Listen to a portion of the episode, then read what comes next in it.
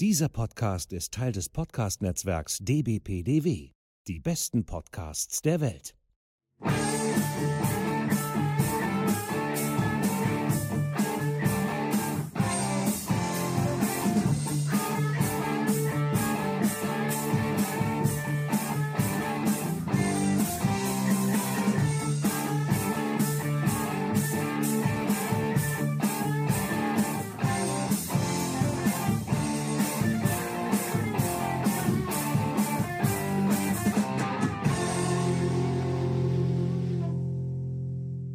Hallo zusammen zur 23. Folge von fantastischeantike.de, der Podcast. Heute haben wir wieder ein eher autobiografisch motiviertes Thema, denn wir sprechen heute über einen Film, der mich als Kind sehr beeinflusst hat, Forbidden Planet von 1956. Damals wusste ich noch nicht, dass der Forbidden Planet heißt. Damals hieß der für mich Alarm im Weltraum. Wie ihr euch jetzt natürlich schon von selber denken könnt, kommt in diesem Film ein gewisses Maß an Antikenrezeption vor, sonst würden wir hier nicht darüber sprechen. Und äh, für diejenigen, die den Film vielleicht noch nie gesehen haben oder jetzt länger schon nicht mehr gesehen haben, fassen wir die Handlung natürlich noch mal so ein bisschen zusammen, damit ihr das besser einordnen könnt, was wir hier erzählen. Wir, das heißt in diesem Falle, dass ich heute endlich mal wieder einen Gast da habe, nämlich Raphael von Jules Verne's Erben, den wir im nächsten Schritt vorstellen werden und der mit seinem Podcast auch Mitglied bei DBPDW ist, unserem Podcast-Netzwerk.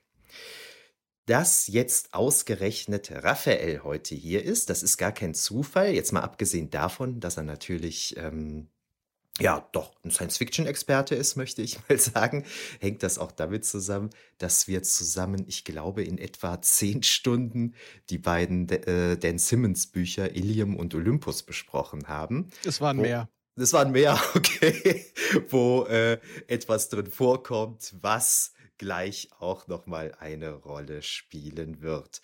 Ja, äh, umso mehr freue ich mich, dass Raphael Zeit hatte, heute hier vorbeizukommen. Ihr habt ihn jetzt gerade schon gehört. Raphael, freut mich, dass du heute hier bist.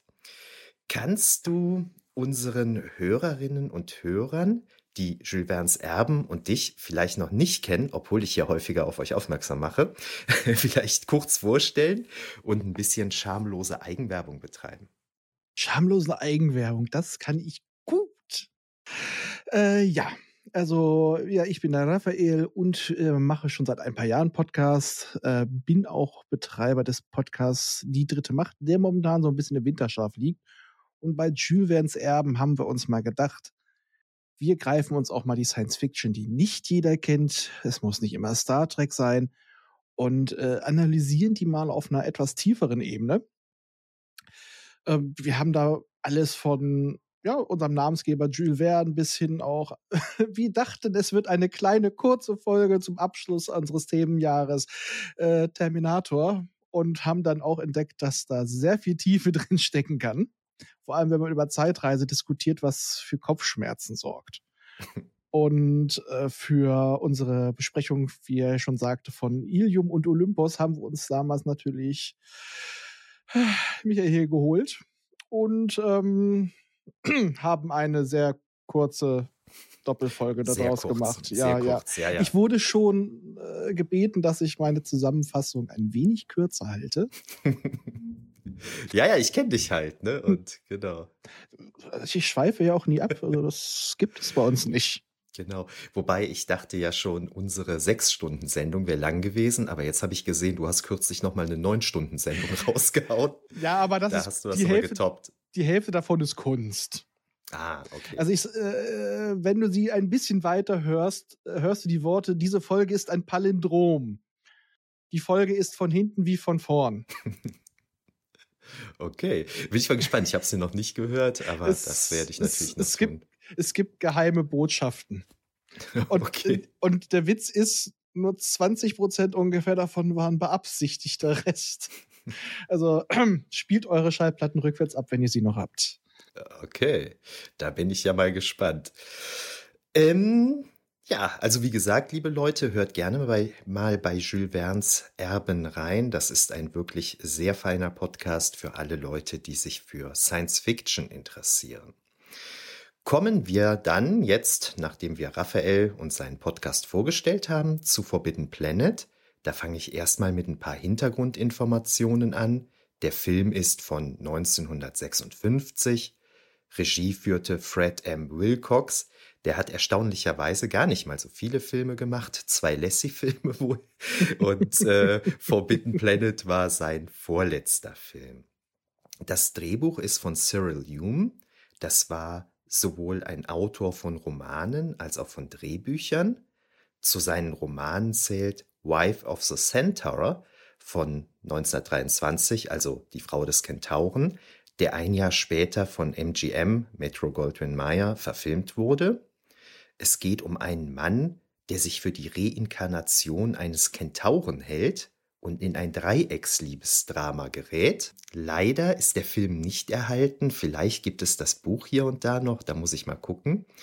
Zu seinen Filmen zählen ein paar Tarzan-Filme sowie die Fortsetzung in Anführungszeichen von Forbidden Planet mit dem Namen The Invisible Boy von 1957.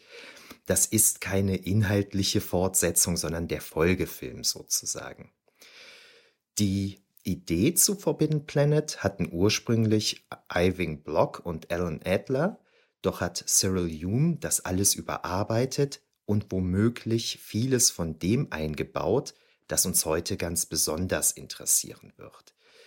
Die vorherige Drehbuchversion, die noch erhalten ist, soll eher einem typischen 50er Jahre Monsterfilm entsprochen haben.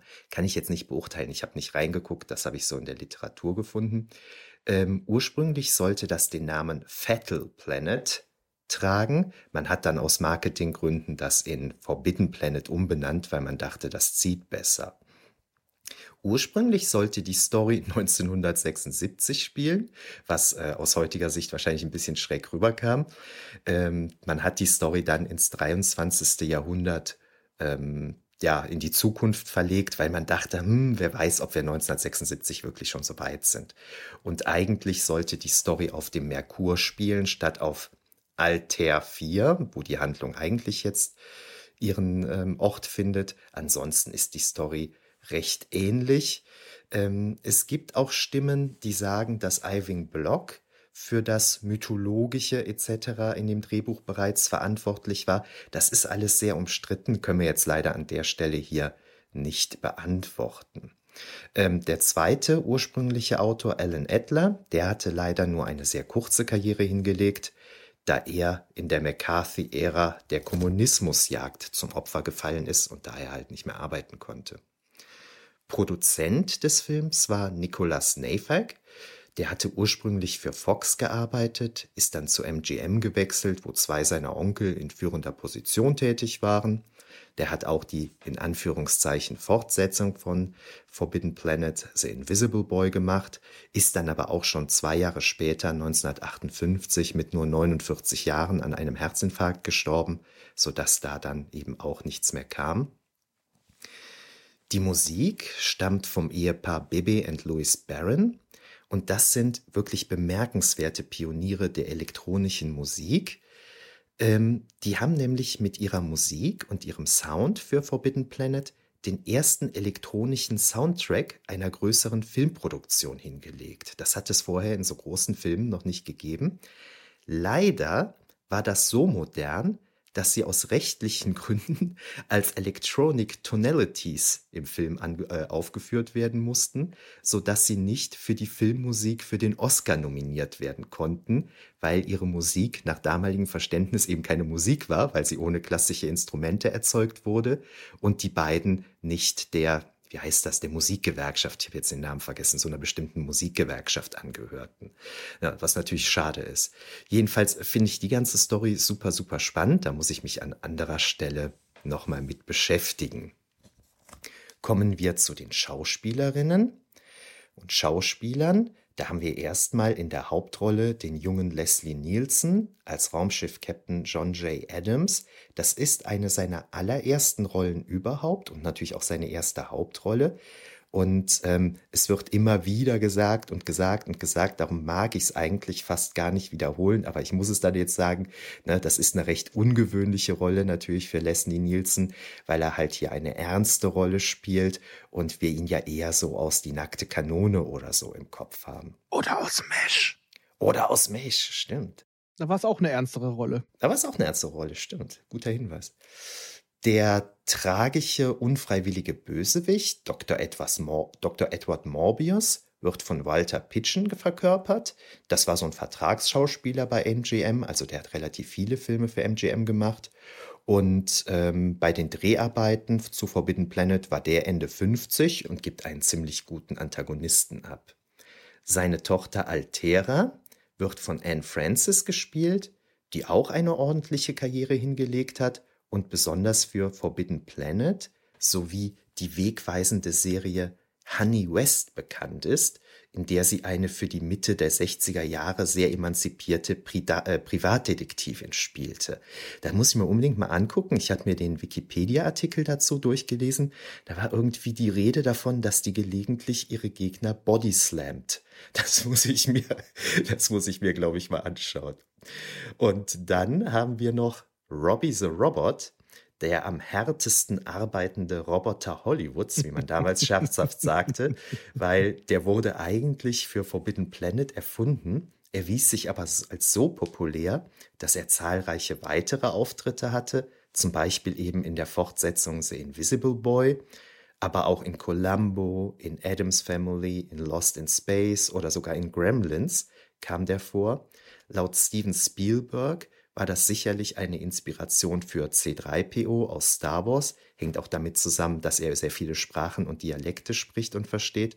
Aber George Lucas selbst sagte, es stimmt zwar, dass er stark von Forbidden Planet beeinflusst war, aber nicht beim Roboter. Ne, die Vorlage für C3PO war eher natürlich der Film Metropolis. Das springt oh, ja auch ja. sofort ins Auge, ne, das sieht man ja. Vor allem, wenn man die alten Entwürfe dazu noch sieht. Die ersten sind sehr deutlich noch daran angelehnt.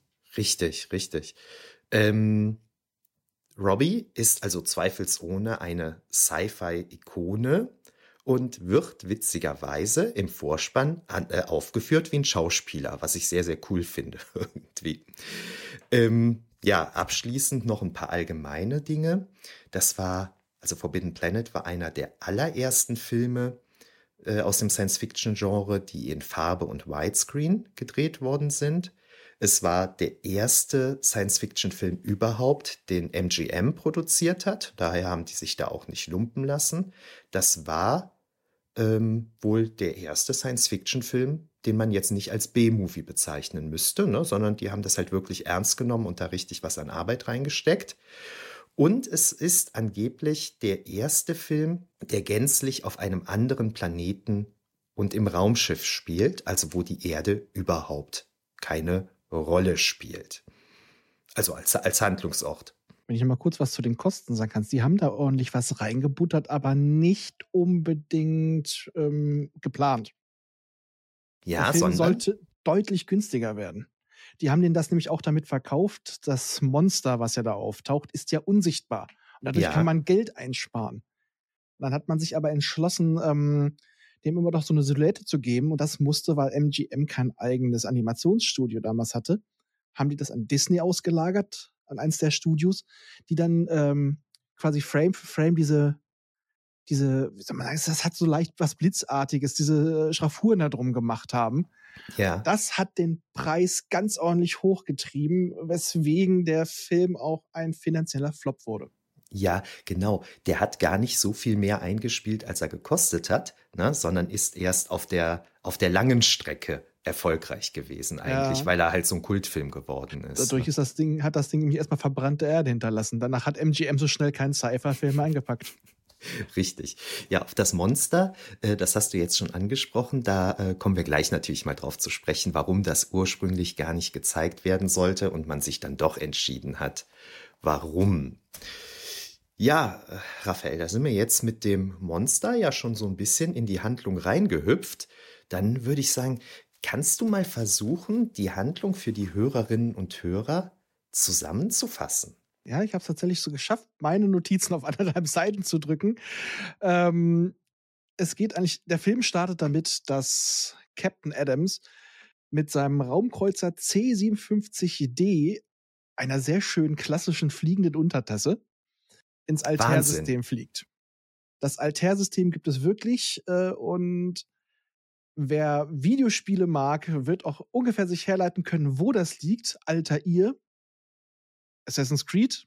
Es mhm. ist immer ein Adler, es ist im Sternbild Adler. Ja, und dort ist vor 20 Jahren die Bellerophon verschwunden mit ihrer Crew. Und da ist mein erster Gedanke, 20, nach 20 Jahren macht ihr eine Search and Rescue Mission. ähm, ja. Das muss unglaublich wichtig gewesen sein. Auf dem Planeten finden sie dann dort Dr. Morbius und seine Tochter Altera wieder. Da wird immer gesagt, wir brauchen euch aber nicht. Ihr müsst uns nicht retten. Äh, er hätte Robbie konstruiert und der würde sie mit allem versorgen, was sie brauchen. Äh, ja. Trotzdem, ich meine, die sind die einzigen Menschen. Da würde bei mir schon so einiges klingeln. Vor allem, weil der gute Mann auch noch erzählt, dass ja auch wirklich alle anderen an, an der Crew an einer mysteriösen Kraft gestorben sind. Alle außer seiner Frau und ihm, weil sie wären dagegen immun gewesen. Aha. Genau, und da ist ja eigentlich schon, äh, da kann man ja dran fühlen, würde man im Rheinland so sagen. Ne? Seine Begründung ist da ja so krass, äh, weil er und seine Frau den Planeten eben so liebten, waren sie immun. Ne? Also da, da ist ja schon klar, da stimmt was nicht. Da, da schwingt schon so eine ganz starkes, wir sind überlegen mit. Ja. Und äh, ja, der Mann ist schon ein wenig arrogant. Ja, äh, dann erleben wir ganz viel dazwischen mit Mobbingwitzen an einem Schiffskoch, Alkoholmissbrauch, Robbie dealt mit Alkohol. äh, es gibt äh, vor allem aus heutiger Sicht, aber ich denke auch damals schon nicht sehr charmante Übergriffe auf die Tochter von Dr. Morbius, ja. der die Crew ich sage nicht nur einzelne Personen der Crew, sondern ein Großteil der Crew versucht, ihr weiß zu machen, dass Küssen ist doch ganz normal, das ist nichts Sexuelles. Das, das macht man halt einfach zur Begrüßung, ne? Die, denn Altera, die hat noch nie vor einen Mann gesehen, außer ihrem Vater. Ja. Ist quasi rein und unschuldig, aber in diesem Fall muss man sagen, sie ist nicht, wie man es befürchten könnte, so rein und unschuldig wie ein, ein kleiner Engel. Nee, die hat schon eine starke eigene Meinung. Mhm. Und das fand ich schon mal recht positiv. Auf jeden kann, Fall. Das kann, kann ich schon mal herausnehmen. Äh, allerdings, der Captain Adams versucht auch seine Crew so ein bisschen zur Raison zu bringen und äh, will dann Altera so ein bisschen schützen. Und dabei kommt es halt zum Unvermeidlichen. Die beiden verlieben sich ineinander. Ja, aber ihre Unschuld hat noch einen anderen Effekt, denn die Altera hat dadurch irgendwelche Beastmaster-Kräfte entwickelt. Ja. Die scheint mit Tieren kommunizieren zu können, die hören auf sie selbst wilde Tiger. Aber je mehr sie dem Captain verfällt, ja, umso mehr verliert sie diese Kräfte und wird dann noch irgendwann von einem Tiger attackiert, den Adams dann erlegen muss. Und dann fällt sie ihm natürlich klassisch 50er schutzsuchend in die Arme und dann ist die tolle Frauenrolle vorbei. Ja. Ja. In der Zeit. Hm? Ähm, ich, ich wollte aber gerade kurz ähm, einsetzen. Die ist ja, wie du schon sagtest, die lebt ja auf dem Planeten allein mit ihrem Vater und äh, ist ja auch immer äußerst spärlich angezogen. Ne? Ich meine, ja, warum auch? Ne? Also es lebt ja keiner auf dem Planeten. Und ähm, das ist natürlich aus heutiger Sicht auch sehr problematisch, wenn der Captain ihr dann vorwirft, so wie läufst du hier eigentlich rum, zieh dich mal vernünftig an. Ist ja kein Wunder, dass meine Crew hier auf so komische Gedanken kommt und oh, so. Ja, ja, ja, ja. Das ist natürlich aus heutiger Sicht so, hm. Aber was ich ganz interessant fand, ähm, dieser Film hat scheinbar so den in Anführungszeichen Mini-Rock, äh, Mini-Rock, Quatsch, Mini-Rock promoted, bevor der Mini-Rock überhaupt richtig erfunden wurde, beziehungsweise äh, modig wurde. Und das führte auch dazu, dass der Film in Frankos Spanien ganz lange gar nicht gezeigt werden durfte, weil der zu krass war für Spanien. ja, mag man heutzutage gar nicht mehr denken, aber. Oh, ja, aber ja, mein Gott, an dem Alkoholmissbrauch haben sie sich da nicht gestört, dass da permanent harter Alkohol gesoffen wird, aber naja. Ja, ja. Das ist, ja, es ist halt Amerika. Gewalt, Alkohol, kein Problem, aber wenn du die Andeutung eines Nippels sehen könntest, den Schatten, dann ist der Film für ne, dann ist er dem Untergang geweiht. Dann ist das gefährlich. Ja. ja. Gut, jedenfalls drängt Morbius auch auf ihre Abreise. Der möchte, dass sie sich dort nicht mal aufhalten. Und nicht mal nur wegen seiner Tochter, sondern weil die dort anfangen rumzuschnüffeln. Also man hat das Gefühl, er verbirgt was. Und dann wird aber auch das Schiff sabotiert. Es werden Teile zerstört. Ja, und dann drängt man halt den Morbius noch weiter drauf, er soll mal die Karten auf den Tisch legen und dann kriegen wir auch die Erklärung. Der Planet war einst die Heimat einer überlegenen Zivilisation, technisch und wie er auch betont, ethisch. Ja. Mit der Krell. Und diese Krell sind plötzlich und ganz unerwartet und auch unerklärt komplett verschwunden. Auf der Oberfläche gibt es keine Spuren mehr, aber unter der Erde gibt es riesige Gerätschaften. Es gibt Labore und es gibt auch Gerätschaften, die das Mittel Wissen vermitteln können und auch gleich die Intelligenz steigern. Aber man muss schon eine gewisse Hirnleistung haben, um das bedienen zu können. Und deswegen wird das natürlich der dumme Captain Adams nie tun können. Und da zeigt sich dann noch mehr, wie, Morb wie arrogant Morbius ist. Und ähm, zeigt damit so ein klassisches Bild des Wissenschaftlers in den 50ern. Ja. Da ist, sind die oft sind die immer komplett weltfremd verstrahlt oder hochgradig arrogant und scheitern immer ihrer Hybris und der, der tapfere Soldat oder tapfere Arbeiter, ja, der macht das Richtige, der schafft's. Das ist irgendwie so ein klassisches Motiv in dieser Zeit. Ja. Und ähm, das, was du da gerade sagst, da werde ich gleich in einem späteren Teil nochmal drauf zurückkommen. Ähm, diese Hybris, diese Überheblichkeit, das zieht sich tatsächlich wie so ein roter Faden durch den Film. Ne? Ja. Ja, definitiv. Ja, diese neuen Informationen wird natürlich jetzt auch Adams pflichtbewusst an die Erde senden, aber das klappt nicht so ganz, denn das Schiff wird angegriffen von einer unsichtbaren Kraft und viele der Crew fallen dem auch zu Opfer. Und da erkennt natürlich, okay, der Planet ist nicht sicher und will trotzdem noch, obwohl Morbius ja so sein eigenes Spiel zu spielen scheint, will er ihn retten und seine Tochter. Die Tochter, klar, er ist verschossen, die ist unschuldig, aber wirkt jedenfalls so. Aber Morbius soll auch mit. Diese verweigert aber auch. Es wird halt auch als Argument angebracht, sogar die Krell haben es nicht geschafft und die sind intellektuell, die sind ethisch höher entwickelt gewesen, wie sie gesagt haben. Aber Morbius will nicht, er habe es unter Kontrolle, er schaffe das, was die Krell nie geschafft haben was du schon sagtest, die durchziehende Hybris und ich finde, er klingt dabei wie ein Suchtkranker. ich habe es unter Kontrolle, ich kann jederzeit damit aufhören.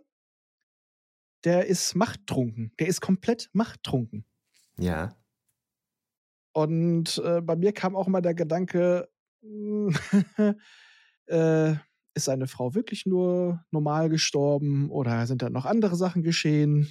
Das war ja, die Frage hatte ich auch, ne? Aber das, das, das wird gar nicht so weiter thematisiert irgendwie. Ob sie ne? dann vielleicht dachte, als das Kind da ist, ah, wir müssen von dem Planeten runter, aber er wollte das da weiter durchziehen. Er wollte es entschlüsseln. Er ist der Einzige, der das kann. Jedenfalls Adams kommt selber dahinter, dass die Krelle an ihrer eigenen Hybris draufgegangen sind, dass diese, dass sie, weil viel der Technik, die wir da gesehen haben, auch die, mit der Robbie den Alkohol zum Beispiel repliziert hat, die konnten quasi ihre Wünsche Form annehmen lassen. Die konnten quasi alles erschaffen, aber sie haben halt auch ihren unterdrückten, ihren verdrängten Hass, all das Negative, was sie an sich nicht wahrhaben wollen, das hat sich dann halt alles kanalisiert. Hat sie wahrscheinlich umgebracht. Und Adams erkennt, dass das Monster, was sie ähm, angegriffen hat, das Unsichtbare, wahrscheinlich die unterdrückte und verdrängte Negativität von Morbius ist. Ja, sein, sein, sein Unterbewusstsein, glaube ich so. Ne? Ja, das S. Das S, genau. genau. Ja, aber, aber die negativen Aspekte genau, des S. Genau, das also, S-Monster, das It-Monster. Ja, weil ja weil Morbius sieht sich ja auch schon so als als Überwesen, Entschuldigung. Also er sieht sich wirklich schon als, ich stehe höher als sie, ich bin intelligent, ich bin ethisch höher. Nein, sowas wie Hass, Neid und Missgunst kenne ich nicht. Äh, so ein bisschen wie Picard in Star Trek 8. Ja, ähm, das wird ja auch am Ende nochmal ganz stark gemacht, wenn Morbius schon tot ist, wenn der Planet dann ähm, explodiert ist und so weiter. Und dann nochmal so ganz klar gesagt hat, äh, gesagt wird, wir Menschen sind nicht dafür gedacht, Götter zu spielen oder Richtig. Götter zu sein. Ne? Richtig.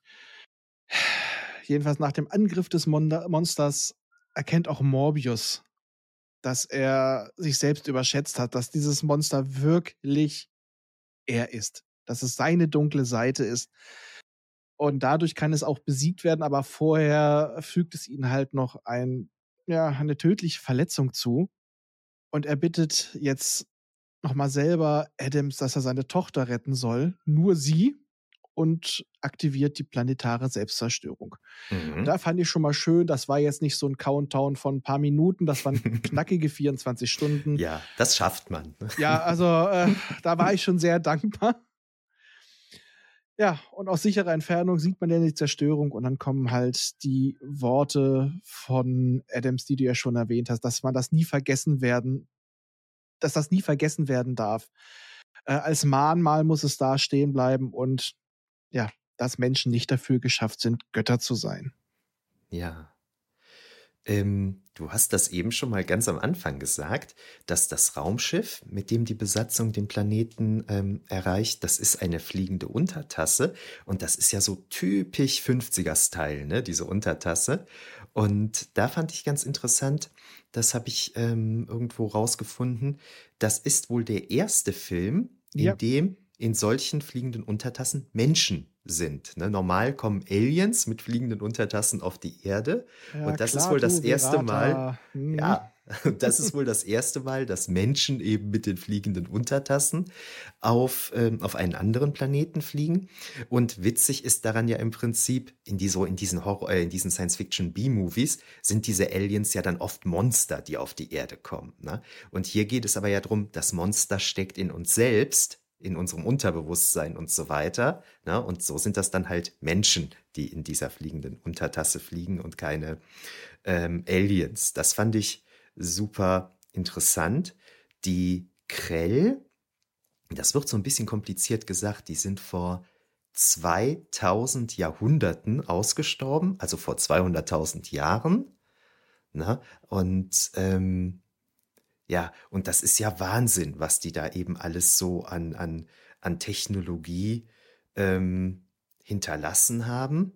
Und da wird ja auch irgendwie vieles gar nicht so erklärt, ne? also wie Morbius das überhaupt ursprünglich alles gefunden hat und so weiter, weil auf der Erdober äh, auf der Planetenoberfläche ist ja eigentlich alles zerstört. Ne, da sieht man ja nichts, sondern er hat ja sein Häuschen tatsächlich so genauso an irgendwie an einer Stelle gebaut, wo es halt einen Eingang zu so einem alten ja, Zentrum dieser untergegangenen Kultur gibt. Aber es wird alles gar nicht so thematisiert eigentlich. Was ich aber auch gar nicht so schlecht finde. Man ja, muss, muss nicht, nicht immer sein. alles ja. zu Tode erklären.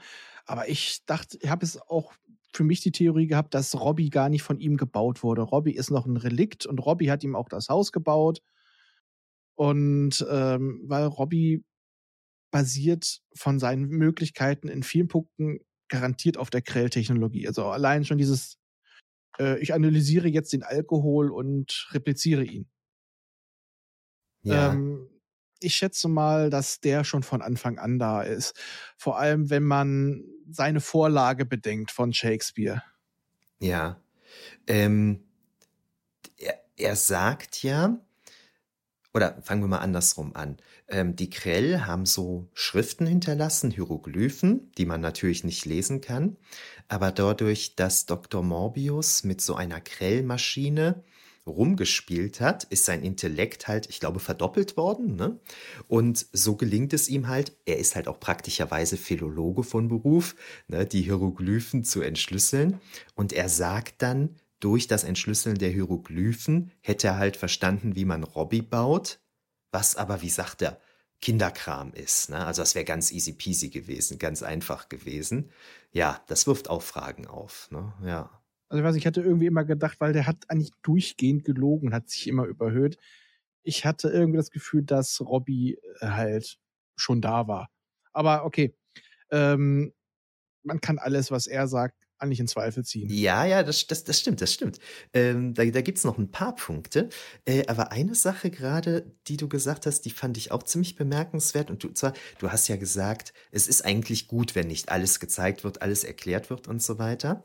Und das ist ja quasi so eine, so eine Faustregel beim Horror. Ne? Mhm. Man, man zeigt das Monster nicht, weil dann unsere Fantasie angeregt wird und alles viel, viel schlimmer ist, als es sich der Autor oder die Autorin jemals hätte denken können. So ist es ja auch beim It-Monster, auf das wir gleich zu sprechen kommen. Aber so ist es ja auch mit den Krell selbst. Ne? Wir sehen die Hinterlassenschaften dieser untergegangenen, hochzivilisierten Kultur, aber wir sehen nirgendwo, wie ein Krell ausgesehen hat. Und dann kommt was ganz, ganz Cleveres Dr. Morbius zeigt auf eine Tür der Krell, die so dreieckig ist, und sagt halt so einfach, ja, so wie unsere Türen halt an unseren Körper angepasst sind, wird diese Tür wohl an deren Körper angepasst sein. So viel sagt er noch mal gar nicht. Er sagt das sogar, er deutet das noch noch noch noch wesentlich äh, geringfügiger an, aber das meint er damit. Und das finde ich einen super geilen Kniff, dass man einfach nur die Türen sieht, durch die die Krähe gegangen sind, diese dreieckigen, und dadurch eben die Fantasie angeregt wird und man überlegen muss, hm, wie mögen die denn ausgesehen haben? Fand ja. ich extrem cool. Fand ich extrem cool. Aber das kennen wir doch generell aus so vielen Serien und Filmen, aber vor allem Serien, wenn es um Mysterien geht. Die Zeit, in der wir rätseln, was es sein könnte, jeden kleinen Hinweis versuchen einzubringen und das ineinander zu verketten. Das ist immer viel schöner als dann die Auflösung. Die Auflösung befriedigt einen ganz kurz und danach ist das Mysterium weg. Ja, ja, genau. Und man sagt ja auch sonst nicht umsonst, äh, erklären ist entzaubern. Und so bleiben die, die Krell was Mythisches, was Gottgleiches fast, also eine Überrasse so weit hochstehen, dass wir sie vielleicht gar nicht richtig verstehen können.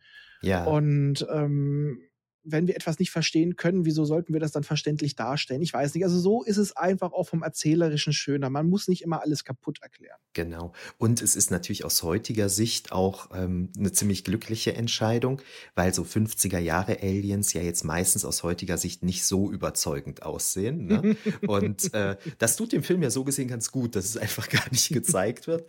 Und dann haben wir es ja jetzt gerade schon angesprochen, das It-Monster, also das, das Monster, dass ähm, Dr. Morbius unbeabsichtigt durch sein Unterbewusstsein erschafft.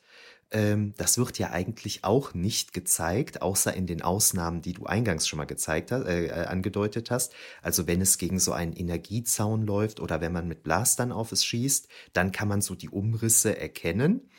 Und äh, eigentlich wollten die das gar nicht zeigen, haben sich dann aber dafür entschieden, na, so ein bisschen zeigen müssen wir es eigentlich schon. Und dann hattest du ja schon gesagt, dass ähm, man auf die Hilfe von Walt Disney angewiesen war. Und da gibt es auch super viele Skizzen von ähm, haben auch irgendwo den Namen aufgeschrieben. Ich weiß jetzt gerade nicht mehr, wo ich es stehen habe. Von dem, der es äh, bei Walt Disney gemacht hat.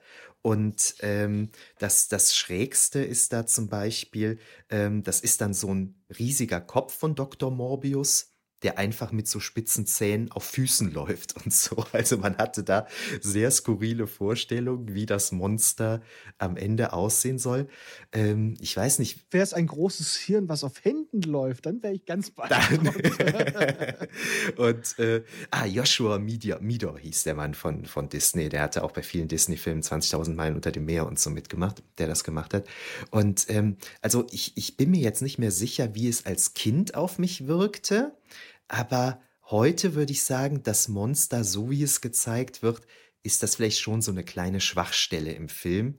Das wirkt auf mich heute schon so ein bisschen billig dann halt. Ne? Ich, ich weiß jetzt natürlich nicht, wie es in den 50er Jahren gewirkt hat. Ich glaube, als Kind hat es bei mir funktioniert. Ja, da haben wir auch noch nicht so viel drüber nachgedacht. Ja, natürlich, da waren wir noch nicht so viel gewohnt, ne? Weil ähm, ich weiß jetzt nicht, das, das habe ich mich auch gefragt. Ich habe den Film halt als Blu-ray und da habe ich mich auch gefragt, ähm, der Film sieht eigentlich ziemlich gut aus. Ne? Also ja. ist ziemlich gut gealtert. Und habe ich mich auch gefragt, ähm, zu wie viel Prozent mag das an der Überarbeitung liegen durch die Blu-ray? Oder ist der wirklich so gut gealtert? Ne? Also würde mich mal äh, ohne Überarbeitung interessieren, wie der heute noch aussieht. Ich denke aber auch halt einfach das Design, weil Retrofuturismus ist wieder in. Und die haben halt nicht zu abgedrehte Objekte gezeigt. Das ist alles so, dass man es noch erkennen kann, Ja. was es darstellen soll. Es ist alles eher, es ist praktisch durchdacht, wie es aussieht und nicht total auf, oh, wir müssen jetzt, es, es muss nach Zukunft aussehen. Nee. Bis aufs UFO sehen die meisten Sachen so aus, wie man sie auch äh, heutzutage nutzen würde. Und dadurch hat der Film eine zeitlose Optik und sieht immer noch von den Designs her, bis halt auf das UFO selber, das ist sehr, sehr glatt geschmürgelt, Ja. äh, sie- sieht es immer noch gut aus. Und deswegen wurden die, die Designs ja auch gern übernommen. Also das Einzige, was wirklich ein klassisches Design ist aus der Zeit, das ist halt Robbie. Aber Ja. Robbie ist auf einem so hohen Stand designt, war auch, glaube ich, einer der teuersten Effekte zu der Zeit. Ja, ja, Der ist, der, der sah einfach geil aus. Okay, der Look ist, der schreit 50er Pulp. Aber die Umsetzung von ihm war extrem hochwertig mit diesen, was man da vorne so ein bisschen als Mund oder als Mandibeln bezeichnen kann, was sich da alles bewegt, wenn er spricht. Da Ja. sind so viele kleine Gizmos, die da am, am Rotieren sind, Antennen. Der ist mit sehr viel Liebe gemacht und sehr viel, vor allem le- sehr viel Liebe zum Detail.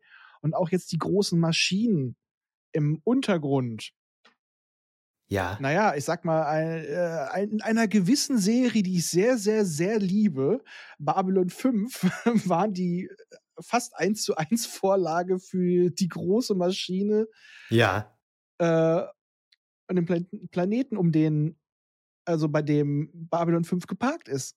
ja, Da- Da ist ja auch so eine von einer großen alten Rasse sind da diese riesigen Maschinen, die von jemandem bedient werden. Und da hat er auch ganz offen gesagt, da hat er sich teilweise von den Bildern eins zu eins bedient, weil das ihn in der Kindheit so geprägt hat, den JMS. Ja, ähm, das ist auch ein Punkt, ähm, das sagen ja relativ viele. Ich hatte eben schon mal gesagt, dass George Lucas das ja offen zugibt, ne, dass ihn der Film ähm, äh, stark beeindruckt hat. Und äh, da wird dann auch immer aufgeführt, ähm, die Laserpistolen heißen da halt Blaster, wie bei Star Wars. Ne? Dann das Innere in dieser unterirdischen Energieanlage der Krell. Da musste ich dann beim Gucken auch sofort dran denken. Ne? Man, man, man denkt auch schnell an den Todesstern von innen so irgendwie. Ne? Das ist so Ja. relativ ähnlich. Und ähm, ähm, wenn Dr. Morbius an einer Stelle mit Gedankenkraft eine kleine sich bewegende Figur seiner Tochter erschafft, ne, erinnert das auch so ein bisschen so an die Szene, in der R2D2 Prinzessin Leia projiziert und die dann sagt, ihr seid unsere letzte Hoffnung, Obi-Wan und so. Ne? Das, ähm, das, das, das, das fand ich schon ganz witzig. Und bei ähm, Star Trek ging es mir dann ähnlich. Du hattest ja gerade schon Babylon 5 gesagt. Ähm, also Robbie kann Essen replizieren. Ne? Man kann etwas in ihn hineingeben, der analysiert das dann und kann das dann künstlich herstellen, weil er ein kleines Chemielabor in seinem Bauch hat. Dann sagt der Captain zum, ähm, wie sagt man, zum ähm, Ingenieur, zum äh, Elektron, nee, wie heißt das? Ingenieur, zum Ingenieur, zum äh, Techniker. Ähm, okay, ich habe verstanden, es ist impossible, es ist unmöglich, das zu reparieren. Also wie lange wird's dauern? Ne? Das ist so ein typischer äh, Kirk-Scotty-Spruch, fand ich irgendwie. Und äh, am krassesten fand ich aber, wenn das Schiff Lichtgeschwindigkeit fliegt, dann stellen sich die Leute in so komische, ja, ich weiß gar nicht, wie ich es nennen soll, so Lichtdinger hinein, ne, die sie dann offensichtlich schützen während der Reise. Und das sieht optisch schon tierisch aus wie die Beam-Einrichtungen auf der ursprünglichen Enterprise. Ja, obwohl ich habe tatsächlich mehr an Mera Luna 4 oder 5, weiß ich nicht mehr, antwortet nicht gedacht. Ja, das Da auch, sind, stimmt. Da sind in diesen Glaskapseln drin. Ja, stimmt. Ähm, Leslie Nielsen hat gesagt, dass man Forbidden Planet sich gut als Pilotfilm für Star Trek hätte vorstellen können. Und Gene Roddenberry hat mehrfach gesagt, das sagt unter anderem William Malone, das ist der äh, Regisseur von House on Haunted Hill, äh, dass äh, Roddenberry ihm das persönlich gesagt hat, das haben aber auch andere Leute bestätigt, dass er genau sowas machen will wie Forbidden Planet und äh, dass er da gerne eine Serie draus machen würde und da auch einiges übernommen hat. Das sieht man ja zum Beispiel in der TOS-Folge Requiem for Methuselah, wo ähm, die Crew der Enterprise auf einem einsamen äh, Planeten den unsterblichen Flint trifft, sein Mündel Rainer Capage sowie einen Roboter namens M4, ne, und die Crew da äußerst unerwünscht ist, der Flint die wieder loswerden will und so. Na, also Roddenberry hat da auch nie ein Geheimnis draus gemacht, ne, der fand den Film geil und das hat ihn auch eben stark beeinflusst. Und angeblich, bin ich mir jetzt nicht sicher, ob das stimmt, soll sogar das 1701 der Enterprise von der Uhr abgeleitet sein, weil wenn das Schiff äh, bei Altair 4 ankommt, dann zeigt die Uhr halt 17.01 Uhr. Das äh, weiß ich jetzt nicht, ob das stimmt, aber grundsätzlich ist das schon offensichtlich. Hatte das nicht eigentlich eher mit äh, seiner Hausnummer damals zu tun? Kann auch sein. Also wie gesagt, da bin ich mir nicht so sicher, ob das stimmt. Aber es ist äh, auf jeden Fall so wirklich dokumentiert und festgehalten, dass so eine ganze Generation von Filmemachern um George Lucas, Steven Spielberg, Ridley Scott, John Carpenter und eben Roddenberry da ganz stark von beeinflusst waren. Ne? Also das war wirklich ein Meilenstein, dieser Film, mit einer recht ordentlichen Wirkungsgeschichte. Ich ne? wage auch zu behaupten, wenn man den Film heute noch mal drehen würde, also so gleitet er halt oft ab in belanglose Monster-Action und Belehrung, aber mit heutigen Erzähltechniken könnte ähm, die Grundthematik des Films mit ein paar Schwerpunktänderungen richtig geil werden. Und da hätte ich auch nichts gegen ein Remake. Ja, das seit Jahren angekündigt ist, aber irgendwie nie zustande kommt. Ne? Das ist so eine, so eine never-ending Story. Ja, das ist ja bei so vielen Filmen so. Ich sag mal, Metropolis soll ja auch schon lange nochmal neu gemacht ja, werden. Ja, ja, ja, richtig. Ähm, was ich noch ganz schön finde, ist, ich habe eben die elektronische Musik angesprochen, die für Filme in dieser Art was völlig Neues war damals. Und das passt auch so richtig geil zu dem Film. Ne? Es wird ja sogar Krellmusik abgespielt dann. Und das klingt schon alles so ziemlich cool. Und auch von dem It-Monster, ne, das ist ja eben unsichtbar im Wesentlichen. Und wir sehen ja nur, äh, wenn es eben mit Energie in Berührung kommt oder seine Fußabdrücke sehen wir. Und ansonsten hören wir das ja auch nur. Ne? Wir hören das irgendwie, ich glaube, atmen und den Herzschlag oder so. Ne? Und diese Musik, die ist auch gar nicht mal unwichtig für den Film. Das ist schon eine geile Sache. Und das hängt auch so ein bisschen damit zusammen, dass man die Musik so ein bisschen gemacht hat wie in einem Traum irgendwie. Das passt dann eben wieder ganz gut zu dem Thema des Unterbewussten. Ne? Das, also finde ja. ich schon, finde ich schon sehr glücklich. So, die, ähm, ich habe gelesen, so ein paar Leute von MGM, die waren überhaupt nicht glücklich mit der Musik, aber ich glaube im Nachhinein war das schon eine ganz gute Entscheidung, das so zu machen. Aber bei der Musik hatte ich auch mal so ein Feeling so äh, Mitte 60er. Ja, genau, genau. Da war für mich absolut swinging 60s war da drin. Also da, ja, da wurde schon ein bisschen vorausgegriffen. Auf jeden Fall. Ähm, spannend fand ich auch ähm, die Regeln, an die Robbie sich halten muss. Ne? Mhm. Ähm, er darf keine Menschen töten und so weiter. Ne? Und ähm, wenn er Befehle bekommt, die seinen Regeln widersprechen, dann, dann brennen ihm quasi die Schaltkreise durch. Da steckt natürlich schon eine Portion Asimov drin, ne? die Robotergesetze. Dazu haben wir auch ein paar schöne Folgen gemacht. Ich weiß. kann, man hier noch nochmal schön drauf verweisen. Mhm. Ich, der und, Robert und die Converse All-Stars. Und ich liebe es, wenn ein 200-Jahre-Plan funktioniert funktioniert. Genau, das, ja, genau. Die letzte Folge habe ich sogar äh, noch vor gar nicht so langer Zeit gehört. Und dann fand ich noch witzig, dass dieses ikonische Filmplakat, ne, was das erste ist, was man sieht, wenn man den Film googelt und äh, was, denke ich, auch die meisten von uns schon mal irgendwie gesehen haben, dass das irgendwie so einen völlig falschen Eindruck von dem Film vermittelt.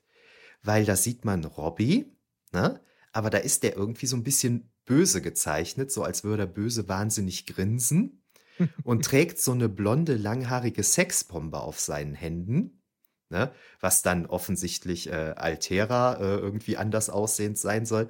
Aber äh, erstens mal ist Robbie ja überhaupt nicht böse in dem Film ne? und auch nicht wahnsinnig. Das ist ja eigentlich eher ein Sympathieträger.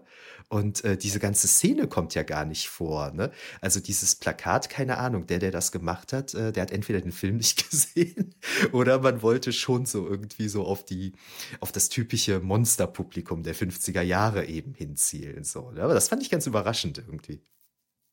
Und dann ist natürlich auch immer so ein Ding, darf man jetzt nicht überbewerten, aber es geht ja eben drum, um die Frage unter anderem, dass die Menschheit hier eben über die Technologie der ausgestorbenen Krell die Möglichkeit hat, in den Besitz von Wissen und Technologie zu kommen, für die sie vielleicht noch nicht bereit ist. Ne? Und äh, da wird dann auch oft gesagt, da tickt im Hintergrund natürlich auch irgendwo so ein bisschen die Atombombe. Ne? Wobei, ähm, weil das auch eben so ein Standardthema in den 50er Jahren war, wobei auch zu Recht gesagt wird, man darf das vielleicht auch nicht überbewerten, immer mit der Atombombe. Ähm, Atomenergie und so ist halt auch einfach ein netter Kniff, um Ameisen größer werden zu lassen und Tarantulas größer werden zu lassen und War so ja weiter. damals ne? die Lösung für alles. Also Für wenn man sich alles, mal, wenn man sich genau. mal alte Pulp-Romane anguckt, äh, ein geliebtes Thema von mir, Perry Roden, atombetriebene Flugzeuge, atombetriebene Autos, atombetriebene Mixer, Ja, alles Atom. Genau, genau. Ne, insofern ähm, darf man das vielleicht nicht überbewerten, weil ich glaube, es geht hier eigentlich um viel grundlegendere Fragen der Menschheit noch, als eigentlich nur um, um die Atombombe. Ähm, aber da kommen wir gleich drauf zu sprechen. Wir haben ja jetzt quasi schon gesagt, der, dieser Film, der hat sich ausgewirkt auf Star Wars, auf Star Trek, auf Babylon 5, unzählige andere Filme, hat unglaublich viele Filmschaffende beeinflusst und so weiter. Na, also ist schon ein Meilenstein in der Science-Fiction-Geschichte. Was mich jetzt mal interessieren würde, wie hat der Film dir persönlich gefallen? Ich sag mal, als Kind hätte er mir besser gefallen. Und man ist halt heutzutage eine andere Herangehensweise auch an, an das Psychologische gewohnt. Der Film bleibt aus heutiger Sicht hinter seinen Möglichkeiten zurück, aber da ich halt auch eine gewissen F- Liebe und einen gewissen Fable für Filme aus der Zeit habe, für die damalige Zeit schon ein recht intelligenter Film. Ja, finde ich auch. Finde ich auch.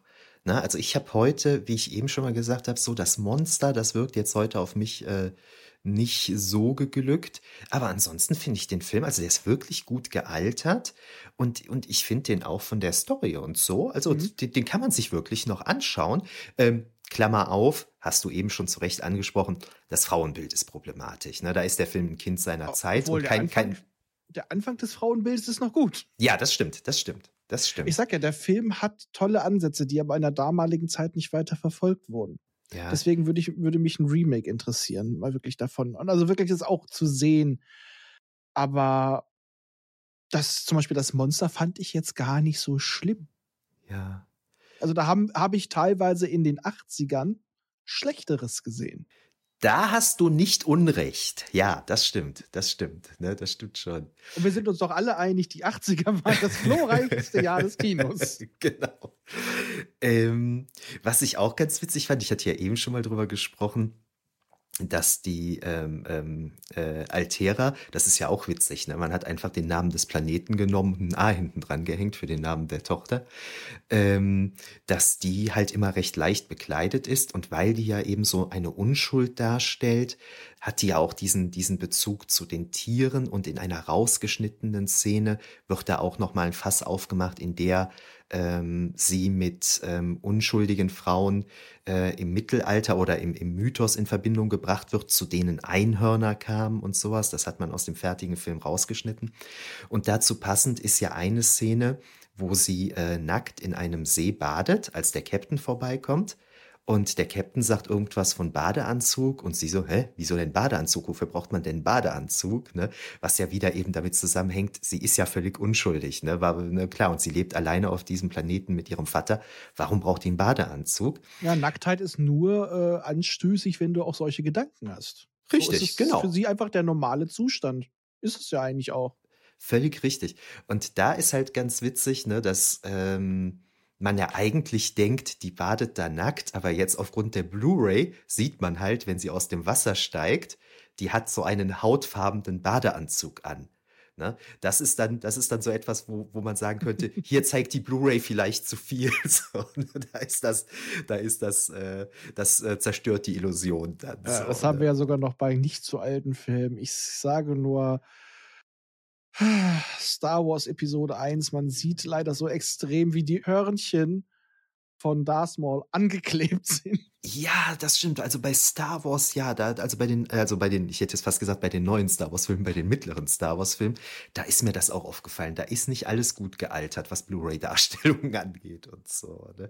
Ich meine, bei, bei TOS ist das ja auch so, ah, da ist das ja okay, das ist eine 60er-Jahre-Serie. Ne? Da sieht man natürlich auch bei Bluray mehr, als man sehen will. Ne? Und, Ja, da hat äh, man vorher schon gesehen, dass es nicht das Beste war. Also Genau, Entschuldigung, das genau. war Pappe. Richtig, ne? Insofern. Nee, aber also ich muss auch sagen, ich, ich erinnere mich noch dran, dass ich als Kind das nicht auf Anhieb verstanden habe, ne? Dass dieses Monster aus dem Unterbewusstsein entstanden ist und so. Ich meine, das habe ich mir erklären lassen müssen. Aber ich habe den Film als Kind auch auf jeden Fall mehrfach gesehen. Das heißt, ich muss ihn auch, glaube ich, auf VHS gehabt haben. Und ähm, ich finde den immer noch echt okay. Ne? Den kann man sich echt gut angucken. Ähm, einerseits natürlich filmhistorisch bedeutend, aus den Gründen, die wir schon gesagt haben, ne, für die Science Fiction, aber auch so, finde ich, das ist, das ist eine ganz gute Abendunterhaltung. Kann man sich auf jeden Fall nochmal angucken. Ich habe mir hier auch nicht umsonst auf Blu-ray stehen, also. Damit können wir quasi zum nächsten Punkt weitergehen, den wir jetzt schon ein paar Mal so gespoilert hatten, und zwar The Tempest, also Shakespeares Der Sturm.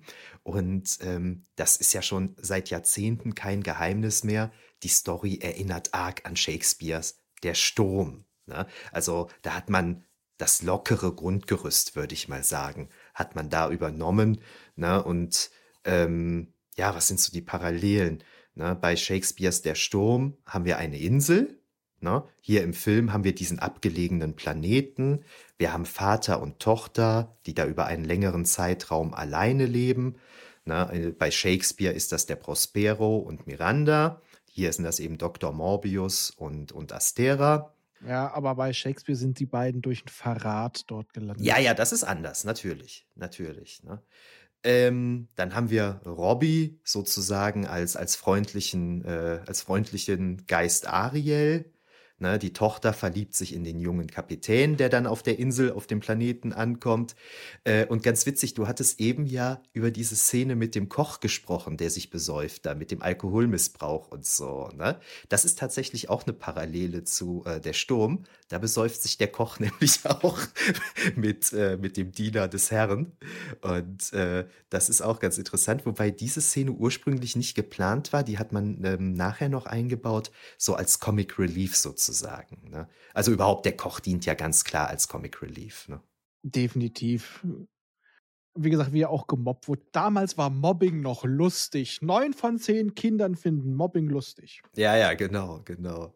Und du hast es ja gerade schon zu Recht angedeutet, ne? Natürlich ist die Story nicht eins zu eins der Sturm, ne? Sondern nur so ganz, ganz grob. Ja, uns Na, fehlt aber, ja auch Caliban. Ja, klar, ja, gut, genau, Obwohl genau. Caliban ist ja auch immer so ein bisschen die Verkörperung des Triebhaften. Richtig, des richtig. Und dadurch kann man so ein bisschen sagen, dass das ja. S, das It-Monster, auch ein bisschen an Caliban angelehnt ist, aber Caliban war ja eher immer ein Unterdrückter, der genau. seine Freiheit wollte, der selber Kalif anstelle des Kalifen werden wollte, ja. der sich auch betrogen fühlte um, sein, um sein, seine Insel und daher ja bedingt ja, das ist eine, wie wird das immer gesagt, so eine grobe, lockere Anlehnung ne, an The Tempest, so für das Grundgerüst. Es war die ne? Inspiration, ne? ja. Ja, könnte man auch sagen. Ne?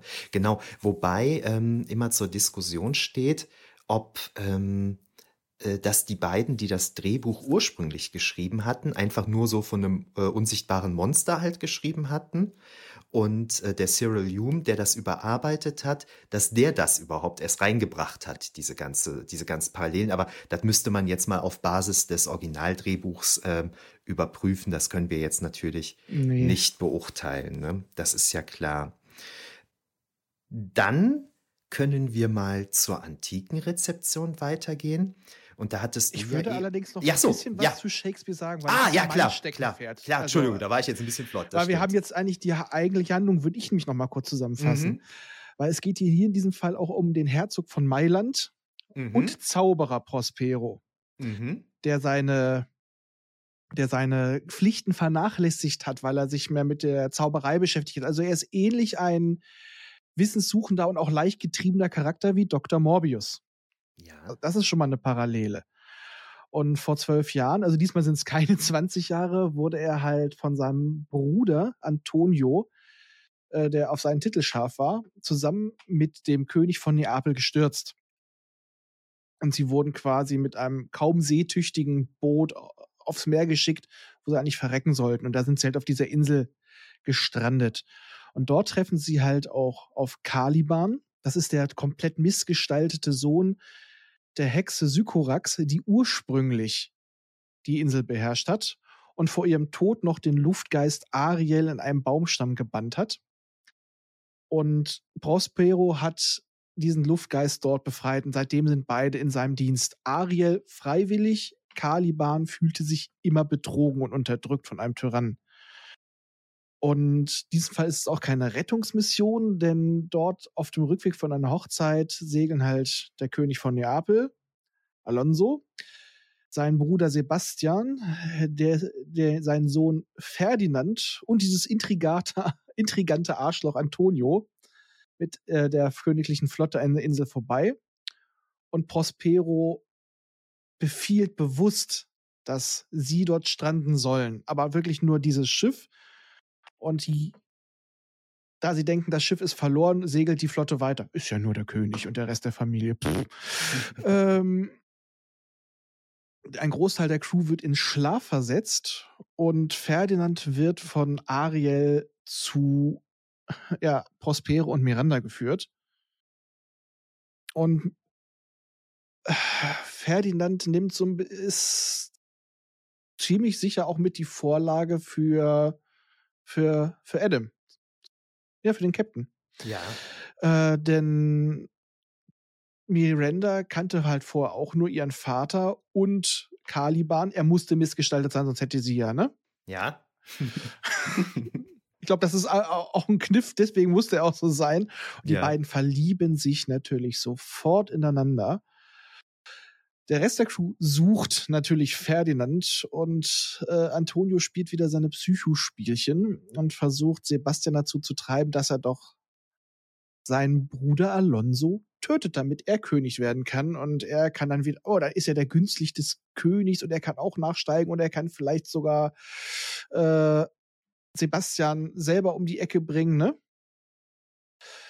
Ja.